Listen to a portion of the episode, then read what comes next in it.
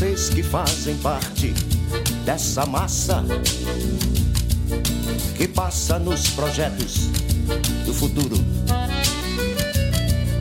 É duro tanto ter que caminhar e dar muito mais do que receber. Bom, saudações, companheiros. A gente vai começar mais um Revolucast. Meu nome é Wander, estou aqui com o José Fernando. E hoje o tema escolhido no Instagram por votação foi a reforma da Previdência. Então, saudações, companheiros. Vamos tratar desse tema hoje, que na verdade a gente já falou dele de alguma forma mais parcelada, aí, vamos dizer assim, em outros episódios do Revolucast. A gente vai tentar fazer um apanhado geral para tentar apontar os principais pontos dessa reforma aí, né? E ver o que ela é de fato, o que ela representa e por que essa saia do governo em acertar essa conta aí, né? Bom, só já aproveitando o que você falou, o que é essa reforma da Previdência e por que ela está colocada da forma como está, né? Eu dei uma estudada ontem para fazer a pauta do tema e aí eu já cheguei no ponto principal, que o pessoal não pode perder de vista, não pode esquecer, que essa reforma é uma continuação da reforma trabalhista. Quando ela foi apontada como solução para os problemas no Brasil, ela veio junto com um pacote. E nesse pacote estava incluída a reforma trabalhista, que de todas as formas instituía mudanças para que, teoricamente, se facilitasse a contratação e que desse um aumento, que causasse um aumento nas contratações e reaquecesse a economia e tirasse o Brasil da crise. Quem propôs isso inicialmente foi o Temer. Então ele disse que, fazendo a reforma trabalhista, o empregador ia ter uma desburocratização, que é uma palavra que a gente já citou aqui, já disse que é uma pequena armadilha, porque na verdade... Isso é um eufemismo, né? É um eufemismo para dizer que eles querem pagar menos por empregado contratado e dessa forma aumentar os lucros. E com essa reforma trabalhista eles pretendiam que tivesse um aumento de 7 milhões de empregos. O que a gente vê 2 anos depois é que, na verdade, o desemprego aumentou e a reforma da Previdência surge agora como uma outra peça desse quebra-cabeças para completar o pacote e fazer com que os 7 milhões de emprego apareçam. Se alguém acredita nisso, se alguém tem alguma fé nessa falácia que eles estão montando, é melhor já tirar isso da cabeça, porque a reforma da Previdência não vem para isso. O objetivo, na verdade, é outro. O objetivo é aumentar os lucros dos empresários e está tudo desenhado para que isso aconteça de uma forma ou de outra, né? Então, e para também o pessoal não ficar falando que isso aí é uma paranoia, está montando teoria de conspiração, a gente vai apontar alguns pontos aqui que eu acredito que é essencial para a gente mostrar que não é paranoia da cabeça de ninguém. Isso aí está acontecendo mesmo. Como o Wander bem assinalou, desde dessa tal da reforma trabalhista, que isso não é reforma nenhuma, é destruição da CLT, que quer, inclusive, ser aprofundada pelo governo Bolsonaro, essa reforma da Previdência, entre aspas, também, é uma continuação disso e elas têm junto, elas são como se fosse um pacote enorme, uma coisa destruidora para o trabalhador, para que o trabalhador pague, a classe trabalhadora em conjunto pague a conta da crise do que o capitalismo está enfiado desde 2007, 2008. Não é? O pessoal não acredita nisso porque não consegue ter um olhar sobre a coisa do ponto de vista internacional também. Se for ver, essa questão aí da empregabilidade... do custo Brasil, esses aí a gente vem apontando esses termos como falseações da realidade, que eles tentam jogar areia no olho do povo para que não vê, que quer deixar cada vez mais fácil retirar o quinhão da distribuição do trabalhador e passar para os cofres capitalistas, na forma de lucro, tá certo? Isso aí não precisa ser nenhum economista formado para entender isso aí. O que eu apontei, que eu disse que eu ia apontar pontos essenciais na reforma trabalhista, é que assim, Paulo Guedes, na verdade, ele se inspira no modelo chileno, que é tão bom que foi imposto pela ditadura do Pinochet, né? Foi o primeiro do mundo e o único que é imposto por uma ditadura, porque ele é muito bom, então ele precisava de um governo fraco para aprovar ele. Não contente com isso aí, existe o que eles chamam de medidas de transição, alguma coisa dessa natureza, que é o quê? Ele ainda vai manter a Previdência normal, como era no país, com mudanças bastante drásticas, mas se visando o que eles chamam de capitalização. Aí, se os companheiros pararem para ler um pouco o que é essa capitalização aí, não é nada mais, não tem nada mais. O cara, se você quiser, ele guarda o dinheiro lá numa instituição de previdência privada, num banco, tá certo? E aí, no final assim, ele marca lá. Qualquer um pode fazer uma simulação online aí no banco, veja lá que maravilha que é. Aí o cara, vamos supor, ele guarda R$200 por mês. E o que ele vai ter? Esse daí, depois de 30 anos, será que... E assim, o melhor... o adendo do Guedes, né? Eles estão loucos para tirar a contribuição patronal na Previdência. Sobre a contribuição patronal, tem um artigo que eles querem alterar para realmente tirar a contribuição no caso de o cidadão já ser aposentado. Então, vamos supor que o cara está aposentado lá ganhando R$1.000 e o patrão quer contratá-lo de novo, só que sem contribuir no INSS. Ele pode fazer isso e pode falar para o cara que está previsto em lei, que ele não vai recolher esse dinheiro e que ele não precisa fazer isso. Então, simplesmente, ele paga o salário do cara sem dar contribuição por INSS ou de nenhuma forma uma previdência para poder se livrar desse custo. Tem uma coisa que eu vou dar um passo atrás agora para depois a gente avançar de novo, que eu acho importante, que é em relação à necessidade de fazer essa reforma, porque o que se fala, ou a desculpa que se dá para implementar isso daí, é a existência de um déficit na Previdência, um gargalo de dinheiro. Um rombo, né? Um rombo que está sugando o dinheiro público e está impedindo o Brasil de crescer. O Paulo Guedes, ele projeta que quer economizar, com essas alterações, cerca de R$1 trilhão. Ele fala nesse número. E o que, na verdade, ele quer fazer, o que fica claro, é que não tem nada a ver com rombo, não tem nada a ver com recuperação nem nada. Porque foi feita uma CPI em 2017 para apurar qual que era o problema com a Previdência. Estava muito se falando em déficit. Na época, o Temer queria implementar já a reforma, não conseguiu, Sim. Porque ele é um inútil, né? O cara não tinha... O governo não tem força para fazer. Não tinha capital político para fazer a reforma da Previdência.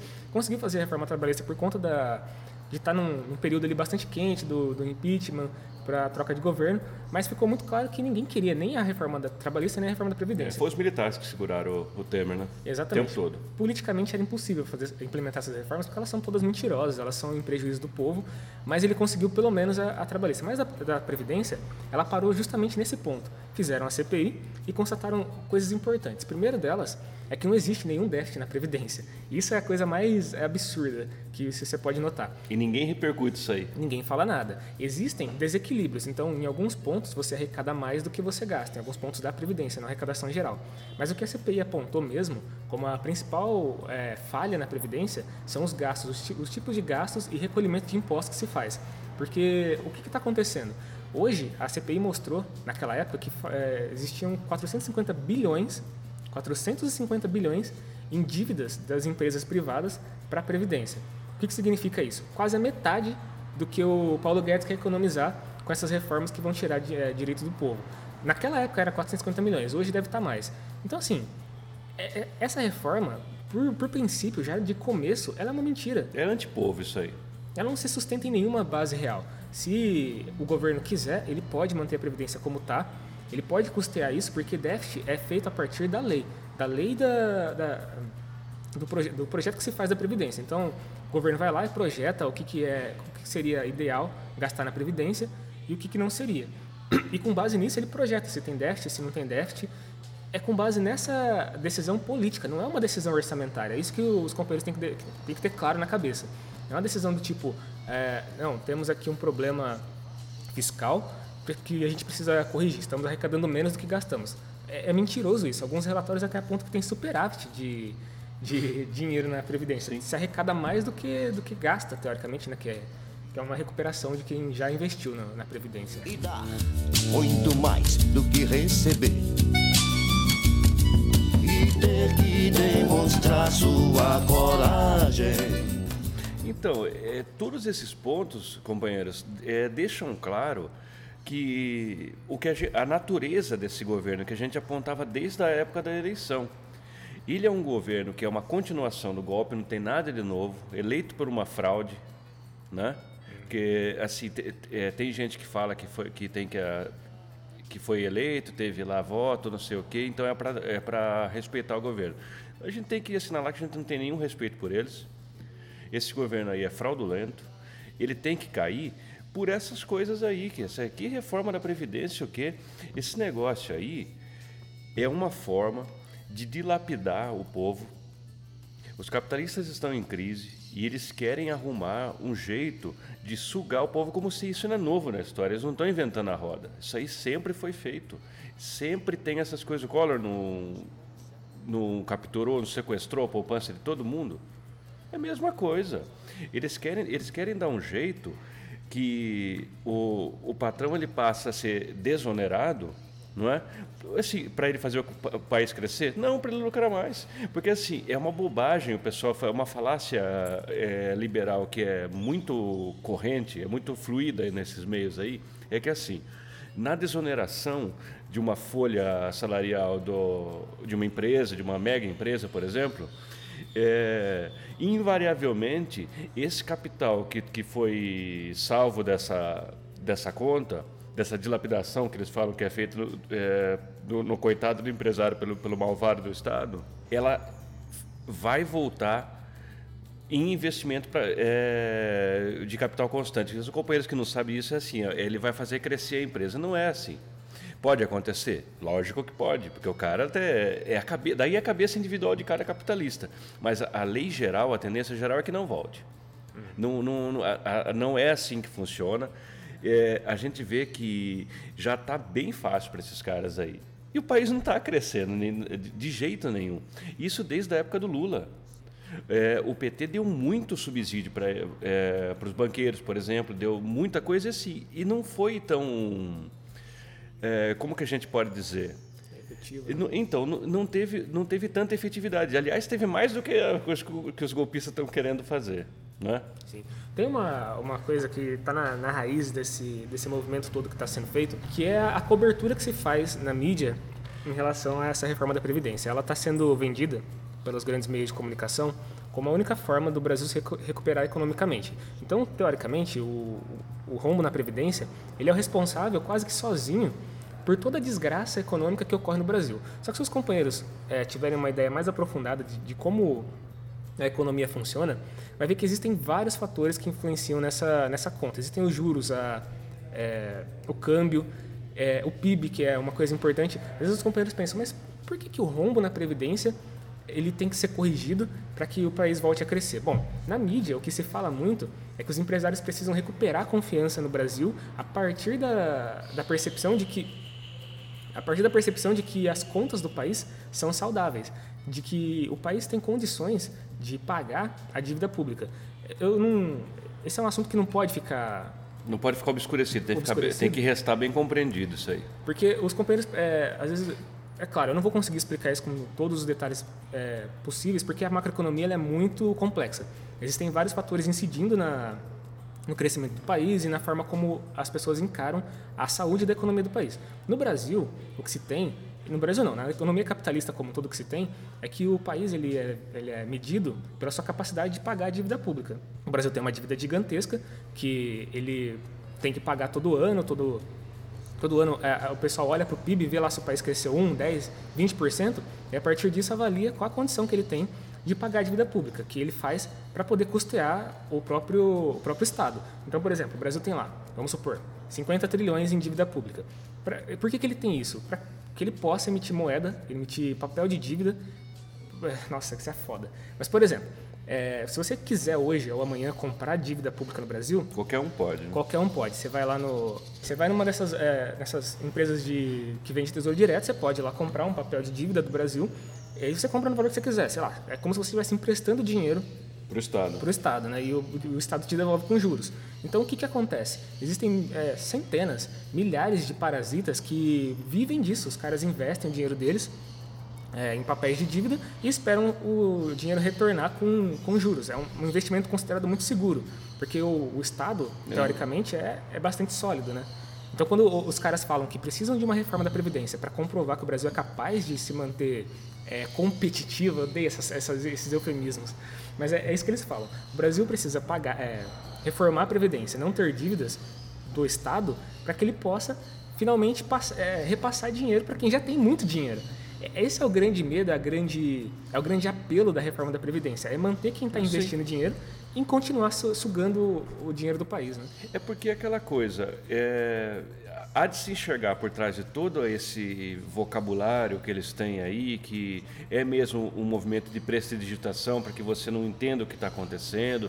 Aí eles chamam os especialistas. Nossa. O especialista senta lá com o jornalista, fala um monte de coisa, ninguém compreende nada. Mas e porque ninguém compreende nada, o que ele passa, a conclusão final dele, aonde ele chega, parece estar muito correto, porque ninguém tem argumento para ir contra o cara, já que ele é um especialista e apresentado dessa forma. A ideia que tem que ser feita disso aí é que tudo isso é um movimento, é um truque para se entender uma coisa.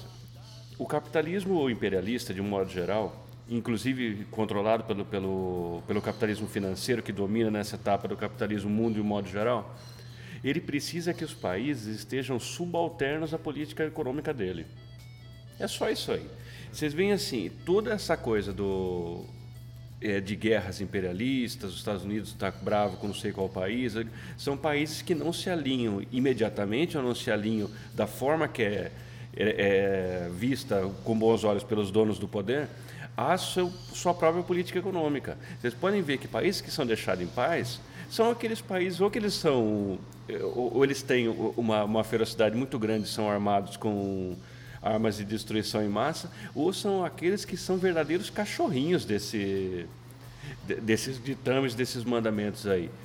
Então, a gente tem que olhar, pensar um pouco por conta própria, porque não é que o cara está se arrogando um especialista lá, que você vai acreditar no que ele está falando. Por exemplo, essa reforma mesmo aí. Centenas e centenas de especialistas já falaram para o povo, juraram para o povo que é bom isso aí. O povo, quem lê essa cartilha, é só baixar a cartilha previdenciária lá, você vai ver lá. Isso aí, inclusive para as mulheres, é uma das coisas mais draconianas que já foram pensadas. Isso aí é a destruição da Previdência. Por exemplo, o cara para fazer jus a 100% do salário tem que contribuir 40 anos trabalhando. Quem que consegue isso aí? Vamos supor que o cidadão começou a trabalhar com 16 anos. Você está louco?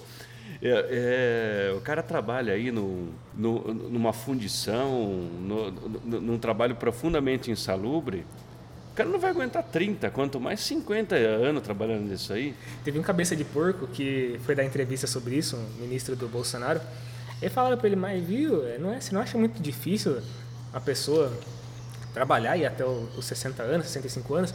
O cara falou, não, eu tenho 60 anos, estou aqui trabalhando muito, muito bem, muito de boa. Então, esse é tipo de um vagabundo, como eles pensam isso aí mesmo, né? O cara trabalha ganhando 30 pau por mês numa sala com ar-condicionado, não levanta um peso. Ele trabalha nada, ele fica conspirando contra o povo lá, imprimindo papel para conspirar contra o povo, é isso aí que ele faz. É um office boy bem remunerado. Exatamente, e assim, eu queria só para concluir o assunto, antes de entrar nos pontos da reforma, fala que assim, o que gera riqueza mesmo, o que faz a economia crescer e girar é o trabalho. As pessoas perdem de vista. É por isso que a gente está aqui defendendo o ponto de vista socialista, sempre falando sobre comunismo, socialismo, porque é o único viés político e ideológico que está ao lado do povo de fato, ao lado do trabalhador. Porque se você fica preso ou perdido nessas tecnicalidades, nessas palavras bonitas que eles ficam desfilando aí como especialistas, você esquece de ver o que é essencial mesmo, de fato, para gerar riqueza, que é o trabalho. E o trabalhador que tem que ser o protagonista desse processo. Não é um especialista arrombado de terno que fica falando para você que é melhor você perder seus direitos para que o patrão ganhe mais e o país cresça. Exatamente. Isso é loucura. E esses caras aí, esses especialistas, eles são sempre apresentados com muita pompa e circunstância nesses programas de quinta categoria que eles vão falar lá, vão desfilar toda a asneira que eles aprenderam na universidade.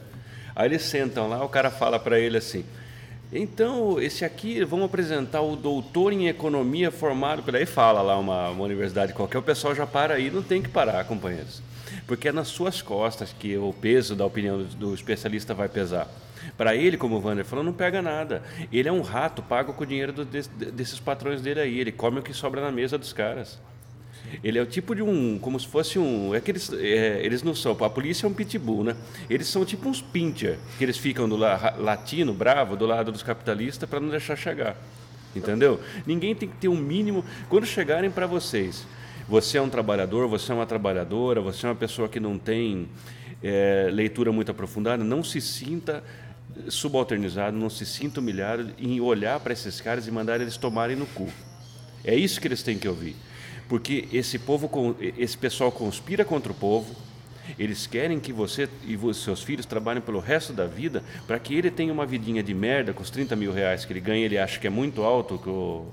E se baseando no que o povo ganha é mesmo. Mas perto dos senhores dele é uma migalha. Então ele está lutando com todas as armas e recursos que ele tem, malversando muitas vezes o conhecimento que foi passado por uma universidade pública paga pelos trabalhadores contra o povo. Isso para mim é crime de lesa humanidade. E tem também um outro fator que é importante, é que eu já me perguntaram isso uma vez, falaram, mas você fala contra os capitalistas, mas quem está lá na... Mas o governo, o que o governo tem a ver com capitalistas, com empresários? O governo, os políticos não são empresários. Você não compreendeu nada. Né? O erro é um erro de a própria pergunta é uma mistificação. Exatamente, porque na verdade o Estado burguês, ele é sustentado pela burguesia. O Estado não dá um movimento, não faz uma alteração na lei que não seja através dos ditames da burguesia. Tanto ele é a expressão nacional, da burguesia. Exatamente, tanto nacional quanto internacional. Aí as pessoas perguntam, mas então tem uma mesa de empresários capitalistas no mal que ficam planejando. Pode até ter, de fato, mas assim, porque existem alguns fóruns econômicos em que as pessoas se reúnem claramente para fazer isso daí. Mas, na verdade, o que está acontecendo é um sistema que sustenta esses caras. E eles precisam do Estado para poder manter um verniz de legitimidade sobre a exploração que eles fazem. Quem que você acha que garante a possessão das terras, das empresas, de tudo que os capitalistas usam para manter a exploração? É o Estado. O Estado é o detentor da violência. E ele faz isso, projeta isso internacionalmente, se for um Estado capitalista desenvolvido como os Estados Unidos, a União Europeia. Eles vão para países e implantam as empresas que eles querem lá. Isso já foi fartamente documentado. Vocês podem ver isso na África, no próprio Brasil, que não tem uma indústria que sequer de automóveis aqui. Quem que está fazendo isso? É o imperialismo, é o capitalismo de fora para dentro. Então, eu acho que tem que ficar claro que reforma da Previdência não cai do céu.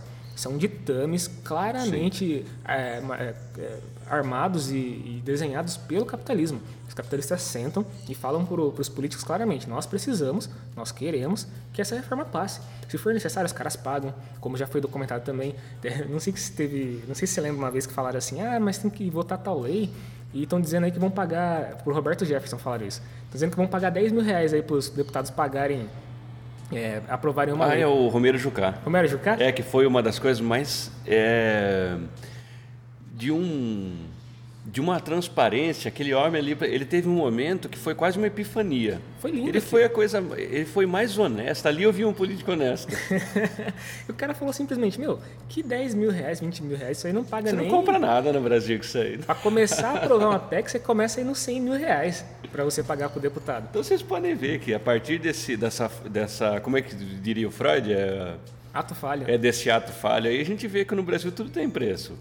E aí, o pobre pode comprar alguma coisa? Então, não é assim que funciona, pessoal. Não é que a gente está dizendo que isso aí é o movimento, é a mola mestra do negócio.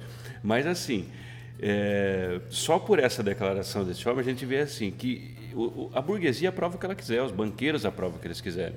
Você acha que essa aí, o pessoal fala... Aí é um assunto mais complexo, mas a gente vai falar só de passagem.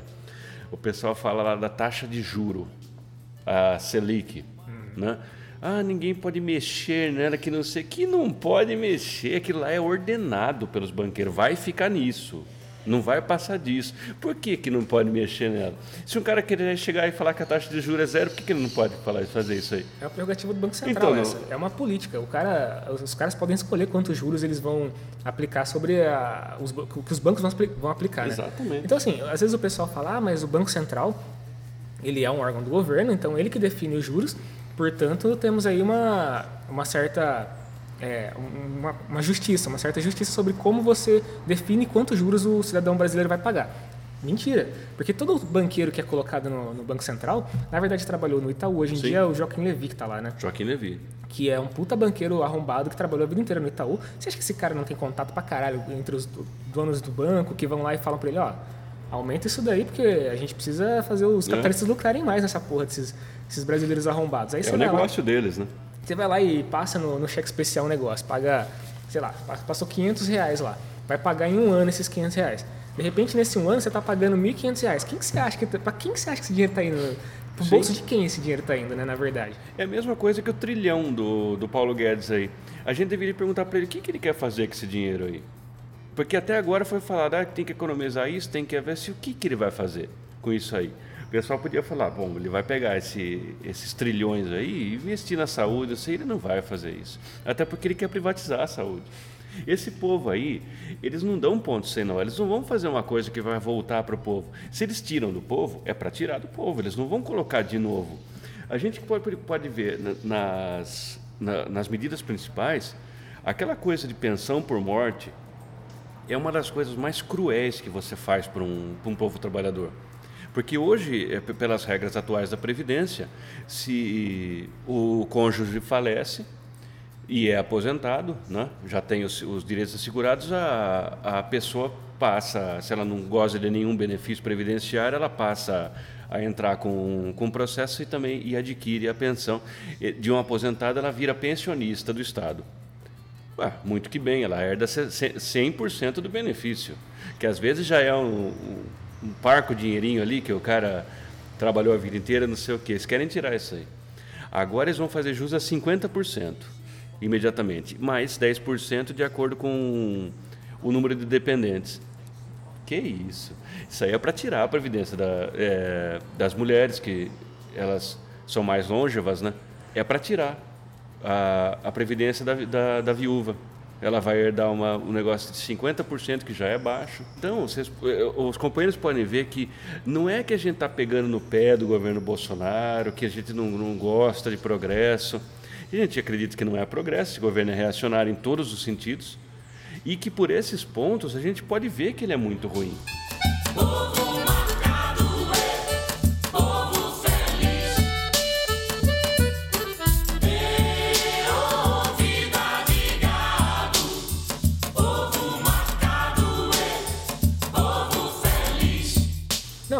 Assim, para o trabalhador também, existem vários pontos que, assim, eles fizeram de uma forma a reforma da Previdência que você, ao bater o olho, você até pensa, eles dão justificativas no começo, o PDF está disponível, o governo disponibilizou, os companheiros podem ler, a gente lembrar, a gente linka lá também esse PDF e esse PowerPoint, porque no começo eles justificam a reforma como uma forma de fazer com que os que ganham mais paguem mais e os que ganham menos paguem menos. E aí o que eles fizeram? Reduziram meio ponto na alíquota, que era de 8% no mínimo, né? A alíquota que eu digo é a porcentagem que é descontada na folha salarial. Reduziram isso daí em 0,5% para quem ganha menos de uma faixa salarial. Que ridículo, lá. É ridículo isso aí. R$1.700. Falaram, quem ganha menos que isso vai pagar só 7,5%. Só 7,5%, paga mais 8%. Não paga mais 8%. E aí aumentaram, acho que, se eu não me engano, 1% ou 0,5%. Na alíquota máxima. Então, quem ganha mais de, eu não me recordo agora se é 15 mil, 10 mil, vai pagar 0,5% a mais.